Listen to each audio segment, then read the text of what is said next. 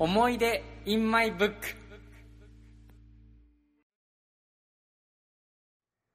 思い出 in my book 第0回テーマは思い出と本でお送りします、はい私鈴木カレーです私、肉まんです。はいよろしくお願いしますお願いします。思い出と本っていうことでねうん。話していきましょういいね。こう、結構ね、タイトル言われただけで話したいことが出てきますね。とうん。まあどこまでその思い出を遡るかっていうとうんもう最初のねうん。本まで遡ろうと思う本当に出会いだね。どうしよう、これはどっちから行っちゃう感じ？どう？ぞ肉まんさんどう？からあ、じゃあ、カレーさんより先に行かせてもらいます。そう。僕がね、思い出と本っていうと、そう、初め、本当物心ついた時まで合ってるかわからないよ。とりあえず今のところだと、のんたんとか、うん。グリとグラとか、バーバパパとか、うん。そういう絵本の類がね、家に結構あって、うんそれが僕と本との出会いだね。うん。本当に何十冊と本棚にあって今もこう30年以上経っても同じ本棚が実家にあってさそこにまだ並んでるんだけど、絵本ライブラリーが。そう絵本ライブラリー。豊富な豊富だご家庭ねで。そうだね。親がやっぱり好きだったんだよね、うんうんそうそうそう。でも時代を感じさせるのが9歳年下の妹がいてうんうん。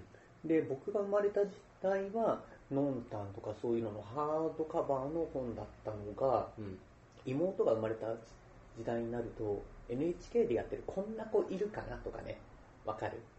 え？番組？番組「嫌だ嫌だの嫌だもん」とか、うんうん発明家のピカリとかだったかな、うんうん。そういうのが出てくるんだけどそういうののなんかね、うん。うん、10センチ10センチぐらいの子供でも手に取りやすいサイズの本なのかな。うんそういうののセットとかうん。そういうのにだんだん時代とともにカバーとかも変わってきて、うんそうそう内容はそこまで変わらないんだけどね、あの頃は自分ではそうまだ読めないんだよね、うん。絵を見てキャッキャッとか楽しめたり子供にありがちなうん。その画力を発揮してねうん。いろいろと創作物を描いたりっていうのはあったんだけどいつも寝る前に読んでもらってそう決まりは1冊1日。特別な日は2冊読んでもらうっていうまだその頃は自分で読めなくて聞かせてもらうから多分受け取り方とかその喋り手の力量とかにもよるんだけどうん。本の楽しさがね、本当初めはもう自分で読むんじゃなくて、うん。まあ読み聞かせ用のそうそうそうそう。本絵本なり絵本なり。そうだね。幼児向けブックなりってういう、ん、戦隊もののダイナマンのヒーロー図鑑みたいなのとかね。なんかそれで言うとうんなんかね僕はうん。うん。あの絵本家に同じようにあったんだけど、うんうんなんかねその絵本と出会ったっていう、うん。うん。そういう感触がない。ほーん。というと？で今考えたらうん。多分ねその絵本は元からあるじゃん。うん。元からあるし、うんうんうんうん。もうなんか親が買い与えてくるじゃんはいはいはいはいはい。読み聞かせてきたりするからうん、うんうんうん。自分の意思で選んだっていううんうんうん。のがないしあーそのなんか自分の意思自体が、うんうんうんなんていうの？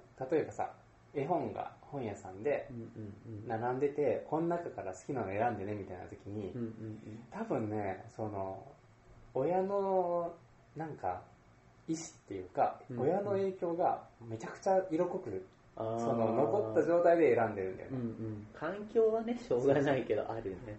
でなんか本との出会いって言った時に、うんなんかそこは僕はカウントされないあーなんか自分の意思で選んだ、うんなんなら親がちょっとあこの本読まれたら嫌だなみたいな、うんうんうんうんうん。そういうものが僕としてはなんか出会った感が高いっていうああ、そっか。そういう、じゃあ、刷り込みに近いような部分をなくしての本との出会いっていうのがどこかっていうと、だいぶ話は変わってくるような気もするけど、でも何にしろ僕の場合、親父がドラゴンボール読んでて、その自分もドラゴンボール読んだとか、あそういうところ親が父ジャンプ。そう、親父ジャンプ、親父ジャンプ。お父さんジャンプ読んでて自分も読む。喫茶店行って、そこに置いてあった雑誌を読み始めて、そこから連載につながるみたいな。そうだねうちも、そのルートで、うんうんうん。あのー、お父さんがジャンプを買って帰ってくる日だけ玄関で出迎えるっていう。帰りお父さん。現金だね。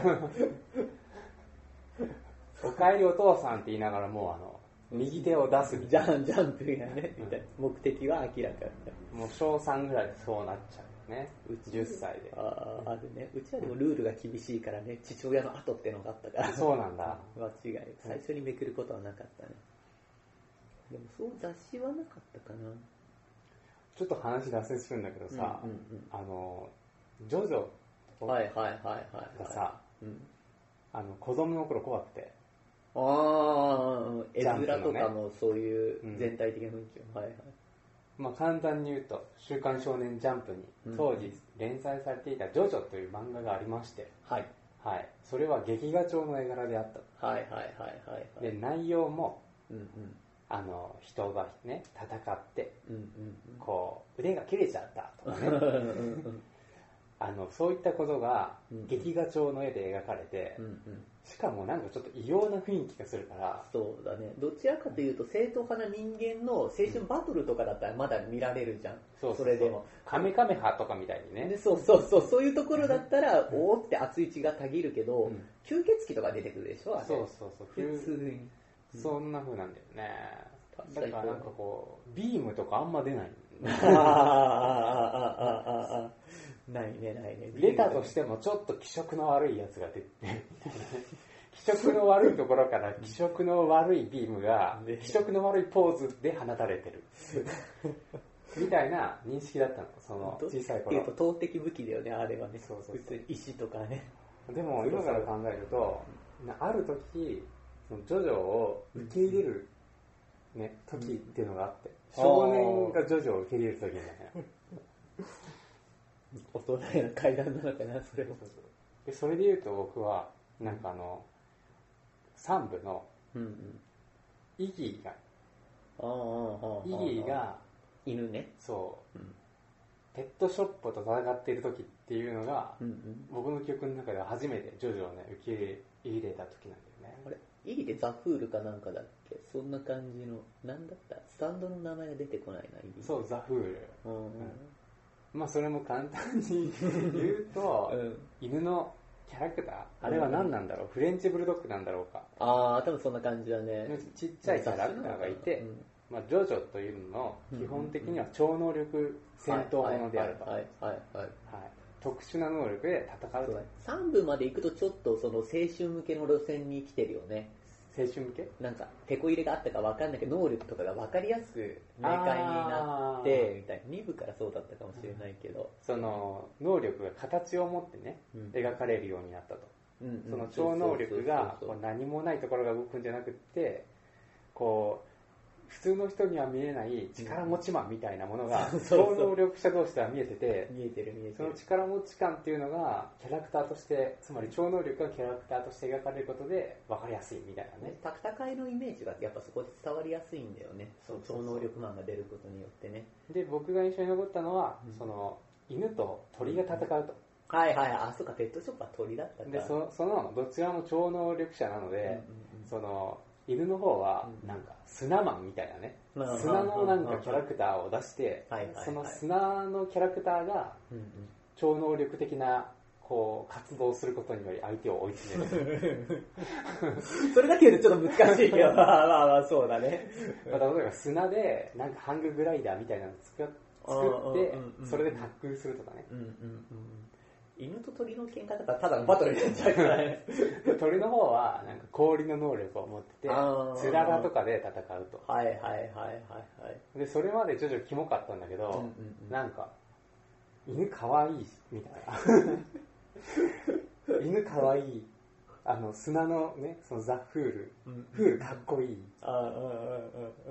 氷のつららとかちょっとわかりやすい。わかりやすいね。攻撃のイメージがね、波紋とか言われてもね、うん結局波が伝わる体内をとか言われても、いまいちイメージしにくいからね。そうそう、もう、あと伝わる様もちょっとキモいし、うんうんうんこあの、幼い心には。あと強さがさ、つらら刺さる、痛いとか、尖っている強そうとか、そういうのがわかりやすいあからそうそうイメージしやすいっていうところだね。そう、だから僕はそこで、犬頑張れっていうので、犬頑張犬れ頑張れ、犬頑張れで、初めて、うんそのジョジョが、へー。あの、受け入れることができたね。確かに俺もね、第3部ぐらいからだね、うん。やっぱりちゃんと読めるようになったのは。で第2部とか多分低学年だもんね、僕らね。うんうんうんうん、そうだね。そういう年齢的なこともあった。でもさ、男塾とか大丈夫なわけでしょ？いやね、実はね、男塾とか、うん。北斗の拳とか、う僕ね、小学校の頃ダメだったんだよね。はあ、そうなんだ。そうそうそう。でも、ジョジョがダメなのと、それは同じレベルでじゃなくて？あの多分ね、劇画の絵がもうあのダメだったんだとうんうん思う。うんうんちょっと綺麗めの絵じゃないと。うん。うんうんそうか、そうか、綺麗めの絵か。その二つに比べるとジョジョは綺麗めだよね。そうそう。だからまあね、そういう感じで、僕にとってのなんか出会った感じがするのは、まあそのあたりっていうのか、ジャンプで、こう、なんていうのかな、ジャンプコミックスとかさ、うんうん親からしたら、その、買わなくてもいいものじゃん。はいはいはいはいはい。で、一方絵本とかはさ、うん自分が子供に聞かせるぞっていう、うんうんうん。ものじゃん。そうだね。ジャンプは別に子供が読もうが読まいが、そこまで親はね。そうそう、うんなんならまあ、ほどほどならまだしも、うんなんかずらっと並んでるとちょっと邪魔とかね。それお前これ面白いから読んでみろよっていうような女お親もいないからね、うん子供にジャンプをね。まあ、そのあたりがなんか自分でこう選んだ感じがするな、みたいなはいはいはい。ところですかね。そっから自分の手で集めようって思ったりすると、確かにそこは本との出会いになるのかもしれないね。うん。そういうと僕は確実にドラゴンボール。あ間違いなくワクワクしながらあれをずっと読んでたなと思って。ードラゴンボールはうん何歳に出会ったの？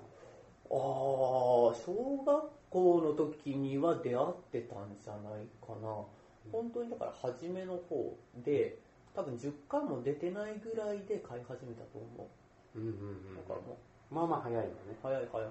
あの背拍子が徐々にね、だって並んでくのに、そうだね、初め本屋行った時にはそんなに背拍子並んでなかったかな。うん。僕が買い始めた時はね。だからすぐに追いついたよ。ドラゴンボールもさ、今あの、スマホのアプリのうんジャンププラスで、はいはいはいはい、ちょうやってるねど。その最初のド始めの1話2話あたりがうんうんうんうん。ちょっと前に始まったんだけど、あるあるある。見た見た見た。あれ見て、うん。えー、めっちゃうまいやんってならなかった？ああ、そで特に、特にあの、ドラゴンボールの、その、最終回が、うんあの、ジャンププラスでうん。載ってて、うん魔人ブー編が。はいはいはい。魔人ブー編が一段落して、うんで、次にドラゴンボールの最初の1話が始まったわけよ。あ、そうだったんだ、あれ。だから先週まで最終話を読んでたんだけどうん、うん。1話を見たら、なんか最終話と比べて、うん背景とかめっちゃ丁寧に書いてあるし、ああ、なんかそうだね。ドラゴンボールの最初の頃ってさ、なんか動物の造形とかさ。すごいキャラクターが、デフォルメ具合が、こうイラストチックというか、そうだね、そうだ、デザインされてるしさ、メカとかすごいよね。表紙とかのメカ見るの楽しみだったんだよね。そうそう、だから僕は、ドラゴンボールのあの、ブーの、うんうん。魔人ブーの最終回を読んで、あ、こんなんだったなと思って、うんうんって思って、次の週にドラゴンボールの1話見たら、うんめっちゃうまいじゃないですか。うん。そうだ。なんなんすかこれってちょっと驚愕したっていうあ。と最終回ってあれ、ウーブのところだよね。そうだねあ。の天下地武道会で戦うところね。うんまたあれ、背景のさ、変わり映えがしないじゃん。あの、木がね、そうそう。木となんか石板の、こう、闘技場みたいな。でずっと昔からいる司会のおっちゃんみたいな。で、それと比べ1話の最初のシーンなんかさ、うん。確か魚を取るところではね、尻尾で魚を釣るとこじゃなかったかな。ないね。うん。ちょっとそれが1話かわからないけど、うん。で、来た魚を倒して、滝とかもあるし、山奥にみたいなところでさ、うんすごい書き込みがあってさ、こう雲とか霧とかみたいなね。あああれは確かに違うね。雰囲気出てたしね、うん、ああそれは面白いね。逆に初めの方が書き込みすごいじゃんとかいう漫画も、ね、そうそう。珍しいよね。だから今ね肉まんさんの言った、うんうん、その10巻ぐらいの時っていうのは、うんうん、どちらかというとまだそういう背景とかイラストのキャラクターとか、うんうんうん。そういう路線の時ですね。そうだね、そうだね、そうだね。まだその三国志チックで如意棒とかアイテムとかも面白いし、うん、最後のパワーバトルみたいな感じにはなる前の頃だからさ、うん、純粋にそこの、なんて言うんだろう、童話とかってでも近かったのかな、そういう意味では。うん、でも冒険者として楽しめた頃だね、うんうん、バトルものじゃなくてね。それの思い出ちょっとじゃあ、披露してもらって。ドラゴンボールのドラゴンボールを、うん、その、なんていうの、まずコミックだよね。コミックをどうやってゲットするのかっていう。ああ、それはね、主な方法としてはね、その頃やっぱり小学生ってお小遣いとかももらってる子とかもいるけども、うんうん、結構そんなに金額もらえるわけじゃないから、うん、その中で買ったりとかお年玉とかで買ったりとかっていうのもあるんだよね、うん、確か初めはお正月かなんかに本屋さんに連れてってもらってまとめて買ったような気がするんだよね。初め1巻か2巻買ってその後面白いからって言って。ああ夢があるね。子供の頃のお年玉コミック買い買い買い、うん、でその時はいいけど続きが読みたくなるでしょ、うんうん、であれって多分3ヶ月に1巻とかそれぐらいのペースでは刊行されてたと思うじゃんね。うん。ドラゴンボールのコミックが。そうすると手が出ないんだよね。その時にお金がないっていう、ね、はい、そうすると主な、まあ、手に入れる手段としては、ねだるっていうのがあるね。だる。ねだるコマンド。ねだるコマンド。一択で。一択で。しかも親にねだるんじゃなくてその頃まあ子供ってさよく知ってるんだよね誰が買ってくれるかっていうの。をこうねそうおじいちゃんおばあちゃん家に行った時に、うん、どっか出かけようか散歩まで出かけようかっていうと、うん、あじゃあ本屋に行きたいっていうの。ねああもうこれは。もうねしめしめと。知恵が働く。知恵が働く。でその言葉待ってましたと散歩に行こうかと、うん、そしたら本屋に行きたいっていう、ね、で向こうも分かっている。孫が何を求めているのか、でも可愛いからついついいいよ行こうかって言ってくれるそうだねしかもなんか本屋っていうのの位置づけがさ、うんうん、これがさなんていうの？ゲームショップとかだとさ、うんうんうん、ちょっとおじいちゃんおばあちゃんもさ、うんうん、なんていうのかまあ、分かんない部分もあるし、ね、あとは価格の問題もあるから、単行本あの頃なんか1冊400円ぐらいだったけどゲームなんて安くなかったから、その10倍以上は軽くしたでしょ？そうだからそれに比べたら本屋ってなんか善なる存在で、ゲームショップは悪としたら。間違いなく。財布にとって善だよね。そういうね経済的なものもあるね。そう。でそうやって帰ってもらってて、うんうん、そのうち新刊が出ると、うん、もうねこれがね本屋に行きたいって言う間もなくね、うん、勝手に送られてくるようになるんだよね。おじいちゃんおばあちゃんによるアマゾンみたいな。そうそうそうそう。登録されててね、うん、これが出たら買うみたいな。自動配達機能がね。自動配達な上に自分はお金を払わない。払わなくていい。これ最高のネットショッピング。ああおばあちゃんプライムだね。おばあちゃんプライム最高だったね、うん、しかも早い。ああすごい、ね、情報も調べているなんかあの頃僕は本屋に行くってことなく、うん、そうもうすでにね通販になってたかもしれない。すごいよね。これが欲しいって言って。それでも何？家に帰るとこう、親からこれをおばあちゃんからとかおじいちゃんからみたいなことで渡されるの？そうそう普通におばあちゃんからえーと、漫画届いてたよか本届いてたよかどっちかは分からないけども、うんうん、って言ってくれるのねで読む前に当然お礼の電話を言いなさいって言ってね。あそういうのあるんだ。そういうシステムシステム。そう言ってから開けないといけない、うん、でどうしてもその時いなかったとかそういう時はしょうがないから先に開けていいよって話。ああなるほどね。でしつけも覚え、うん、ただある時困ったことがあってさ、うん、そうお礼を言いなさいって言ってお礼を言ったのはいいんだけど、うん、その後漫画を開いてみるとね、うん。あれ？これって、あれ？ってなるの？子供心に。おうどうした？自分がおかしいのかなって思うのね。で、見ると、いや、なんか読んだことあるこれ僕ってあー、ドラゴンボールの、ちょっと前に読んだ。コミックスが、また同じのが 送られてきてしまったおばあちゃんプライム。おばあちゃんプライム。そういう間違いもね、あるけどね。うん。でも無料でもらってる以上はあれ、お金払ってるわけじゃないから、文句も言いようがないからね。そうだね。うんうん。で親に言うと子供心には伝えたいおばあちゃんに同じのだよってでも親はせっかく送ってきてくれてるからうん。そんなこと言うもんじゃないよっていう気持ちが多分あってだと思うけど俺を言っときなさいみたいなあ、道徳だね。道徳道徳。も教えられそれはなんかいい話だね、今のはね。だから今もね自宅の本棚にはねドラゴンボールのいくつかの巻は同じ背表紙が並んでるんだよねいいわ、それ。最大ね3つ同じ顔があるから ああ、おばあちゃんプライム5動作が。ご動作がね一般だったねああ、そうか、でもあの、送る側の目線になると、その、郵送したらさ、後日、孫から、可愛い孫からお礼の電話があるわけでしょ。うんうんうんうんもう、そしたらそれは、その電話は欲しいじゃん。欲しいねもうその心理状態で本屋に行ったらうん、うんもう、多少同じかなと思っても買っちゃう。それはあるかもしれない。間違えて目の目は曇るよね。フィルターがかかっちゃうからね。そうそで実は確信犯かもしれないから。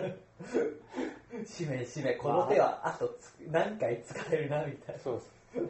そういったこう、ね、まあもしかしたら、あの、そういったこともあるかもしれないし、うんまあ純粋に、あの、誤動作してるのかもしれないけれど、純粋な誤動作ってのは。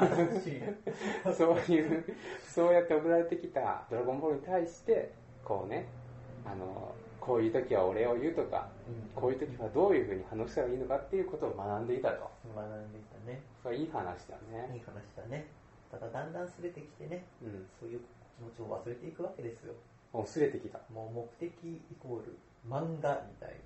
電話とかめんどくさいからどうでもいいよみたいな。反抗期ってねそこなのかなっていう。何なんだろうね。そう。何なんだろうね、そこはね。なんかもう当たり前になってくると感謝も薄れるみたいなところはね、うんうん。あるね。あれはでも本当何なんだろうね、その、だって別にさ、その、送られてきてんだから、もう俺言えばいいじゃんっていうね、感じなんだけど、その当時の肉まんさんからしたら、俺なんてめんどくさいよ。言う必要ないよ。おばあちゃんと電話、肉まんも喋るって言われてね。いや、別にいいよ、喋ることないし、みたいな。うんありがとうって言っといて、つって。ああ、そう。こう、その電話取ることもしないみたいうんなね。まあねそこはちょっとね、ばあちゃんの目論見みも失敗してね、バランスが崩れてきた頃だね、関係のね。そういうことね。なるほど。で、それぐらいの時期になると多分ね、読む本も変わってくるんだろうなっていう。うんうん。いくつぐらいなんだろうね、そういう反抗期って。多分思考が変わってくるからな。そう、その頃になると自分で選んで小説とかも読んでたかな。小説ね。小説。ちょっと自分いいっすか？あ、すいません、喋りすぎまして。はいいや、その小説、お、来ちゃいました。小説との出会いおー。あと自分いいっすか？あー、ぜひぜひぜひ、よろしくお願いします。行っちゃってください。ポツッと。いや、あのね、中学校に入ったら、なんか女の先輩が、ほう、女の先輩。女の先輩が、女の先輩。スレイヤーズを持ってて、おー スレイヤーズを。下校の時にすごいスレイヤーズっていうねうん、うん小説を、こう、なんか、今こんなんあるんだけどみたいな体で。うん。おーおーおーおーまだあの、スレイヤーズってラノベの走りみたいなところがそあるよね。う、ライトノベル、うんうんうんのまあ、ど始めではないかもしれないけれど、うんうん。大きく広まったタイミングだね。あれ。そんなロードストー戦とかあそこら辺？ねなんか、玄馬大戦とかなんかあったのかもしれないけど、なんかあの、まあスレイヤーズで言うと、あのアニメキャラクターっていうのかなあれは、うんうんうんそうだ美少女キャラクターみたいな赤髪目がクリクリでみたいな。足細くて。そうそう。まあ胸は小さかったけどね。の表紙があって、中はまあ文字ばっかりで、でたまにイラストが差し込まれるけれどあるね。でもそんな頻繁にイラストは出てこないっていう。光の剣とかのこの感じとかね。そうそうそうそう。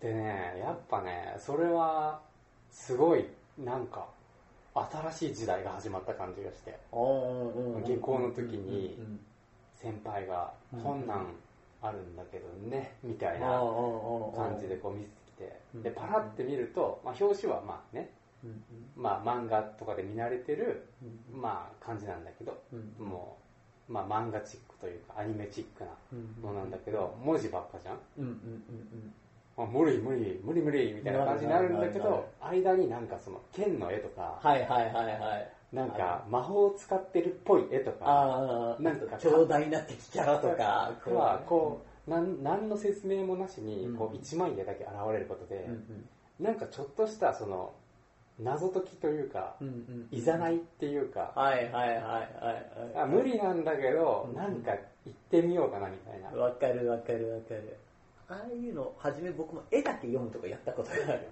こう人物紹介とかでカラー絵とか紹介とかラノベ系はうん。そういうのがあるじゃん、そこだけ読んであとはパラパラパラって読んでみて、でねお色気シーンとか確かスレイヤーズも多少あるんだよね、うんうん。でそういうところがあるとそういうシーンとかちょっと読んでまたないかなとか言って探しながらパラパラ読んででしばらく置いてからなんか気が向いて読んでみたりとか。うん。うんしたね。うんいざないだよね。いざあないがね。れはなんかそういうお色気シーンなりさそうなんなりそのやっぱりさうん。アイキャッチですね。そうだね。目を引くところがあるから。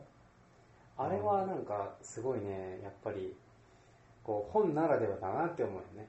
うん。うん。そのパラパラ見れなかったらさうん。うん。先に進まないじゃん。確かに確かに確かその例えば表紙が出てにうんめくって文字でうん。文字文字文字文字うん文字文字文字文字みたいな。そういうなんていうの？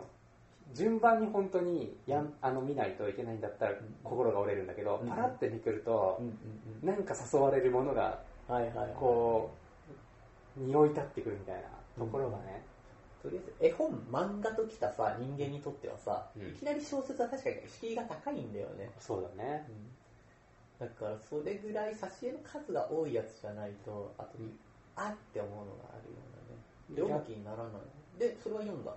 そうそうスレイヤーズ読んでほんでもうあのスレイヤーズも多分3巻か4巻ぐらいまで出てたからうんうんうんもう次へ次へと言ってはいはいはい。でスレイヤーズ読んだらうん。その富士見ファンタジア文庫ってね出版社書いてあるからはいはいはい。それと同じ棚にこうね本屋さんで行くと。うんうん。ラノベが並んどるわけですああよその時期はどうだろうラムネとか渡るとかもかな。なんかそんな感じかもしれないね。よくわ覚えてないけどね。なんかそれでまあマジかと。これ これは宝の山なんじゃないかみたいなことで。その時にも鈴木少年はハマってたわけね。スレイヤーズの1冊目から3そうそうそう。冊目の間でどっぷりと。うんうん。おだからねあの逆にそのタイミングで思ったことはーうん。読書感想文ってあるじゃん。うんうんうん夏休みに書くやつあるね。でそれはさラノベじゃダメだったんでうちの学校は。うんうん普通のさなんかこう夏目漱石とか。うん。うん坊ちゃん。なんか覚えてないけど、まあ、そういう文字だけのやつを読んでうんうん。書くっていうねうんうん。ものだったんだけどうん。僕はラノベを読むことでうんうん。普通の本何やっとんじゃと全部世の中のその読書感想文書く本はうん。なんかラノベみたいにすれば僕だって読むよみたいな。そうそれでちょっと思い出したんだけど、夏とかさ本屋にね夏の読書感想文用みたいな本がガツって並ぶじゃん。うん。その表紙絵がささっき言ってたジョジョの作者とか書いてたりとかさそういう本が結構置いてあったりするんだよね。え置いてあるの？置いてある置いてある荒木博彦とかって書いてイラストみたいな。そうへいうなんて言うんだろう。だから今そういうのもさ、中の挿絵までわかんないけど、うん。導入がそのスレイヤーズと同じで、絵から入らせるみたいな。あ。ちょっと進んでるんだ。あるある。なんか萌え絵みたいな。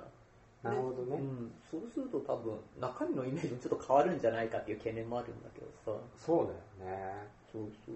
なんか今度一回本屋さんで見てみるといいよ、うんあれこんなところにイラスト描いてんだとか言って、ね今なら読書感想文書けるわみたいな感想になるかもしれないってことだね。今だと羅生門とかも探せばうん。漫画で出てくるかもしれないじゃん、ああとあ特に三国志とかなんて、うんうん。まあ、コミックであるからね、うんうんでそういうので書いていかにも本で読みましたみたいなね。あそういうので書くこともねできるかもしれないという時代になってきたなあっていうあー確かにね。それは面白いかもしれないね、そう特に映画化作品とかだと多分映画見て書く人とかもいて、あー。そこでしかないシーンで書いちゃってバレるとか、あるかそういいうのもあるね。かもしれない。ちょっとまた違った楽しみ方がね。うん、でもそれはそれでこう何？何が史実でこう何がどの三国志シリーズにも書かれることでみたいなのを養うああ、意外と高度な学習になるかもしれない、ああ、確かに確かに確かに。そこから考察とかもしていったりとかね。そうそう。例えば坂本龍馬のさ、ことをうんなんか感想で書くとして、漫画で読んで書くんだけど、うん。この漫画にしか書かれてない坂本龍馬の行動とか書いてあったらその矛盾しちゃうわけじゃん。ああ、はいはいはいはい。例えば、修羅の時で陸奥延命流と戦う坂本龍馬とか出てくるからね。そこで陸奥延命流と坂本龍馬が出てお前これは違うだろうって言って。あーなんかジャンプのね連載でもなんか坂本龍馬うん。がなんか獣に化けて実はワニだったみたいななんかそんなのなかったっけ？ああ、それは、あの、新選組とかで出てくるやつでね、刀でぶっ刺されると、みたいな、獣の力得るみたいな。でそういうさその坂本龍馬のなんか一つ読んだものをそれが全てじゃないっていう そういうその普通よりも高度なうん。学習になるだろうね。ああ、そうだね、あるね。あと、一般に持たれてる坂本龍馬のイメージとかは共通で伝わるかもしれないし、新しいそういう解釈があったんだっていうのもね、うんうん。そうだね、そういうのがあるよね。起きた掃除も、まあ、どういう感じに狂ってるとか、そういう漫画もあるしうん、人切りが本当に好きで好きでみたいな。とりあえず起きたっていう人のことを 10, 10シリーズの漫画で見たけど全部狂ってたみたいな。かと思えば、今だと、あの、乙女ゲームとかあるじゃん。乙女ゲームで？なにも新選組のキャラが出てきちゃったりしたら、いや、沖田君はそんなんじゃないっていう子もいるかもしれないし、私にはとても優しい違う視点でね。そうそうそれをそういう読書感想文をでも読んでみたいねそう。ね、三三段好きの料理でこう串刺して料理してくれるんだからみたいな感じ。乙女ゲーでやったその新選組の情報だけを頼りにそうそうなんかどっかの新選組のね 感想文を書くってい う。そう、高度だね、それ逆にね。でもさ1行目でさうん。沖田君は私にはいつも優しかった。書き出しがそこから始まったららなんかその読書感想文読んでみたいな。読んでみたいね、引き込まれるね。この子は何を得たんだ本を読んでってい う。で、再提出にするにしろ、多分担任は最後まで読むよ。あ これは、こいつの生徒はちょっと心配でもあるし、みたいな。あそうだね。しかもちょちょっと恋してるからもう中のボルテージは高いみたいなね高い温度が高い。だから余計心配になるみたいな。錯乱してんじゃねえかと。はいまあある程度ね尺を話してきたのでそうだね。第1部はこの辺でまとまってないんじゃないかな。はい第2回の配信をお楽しみに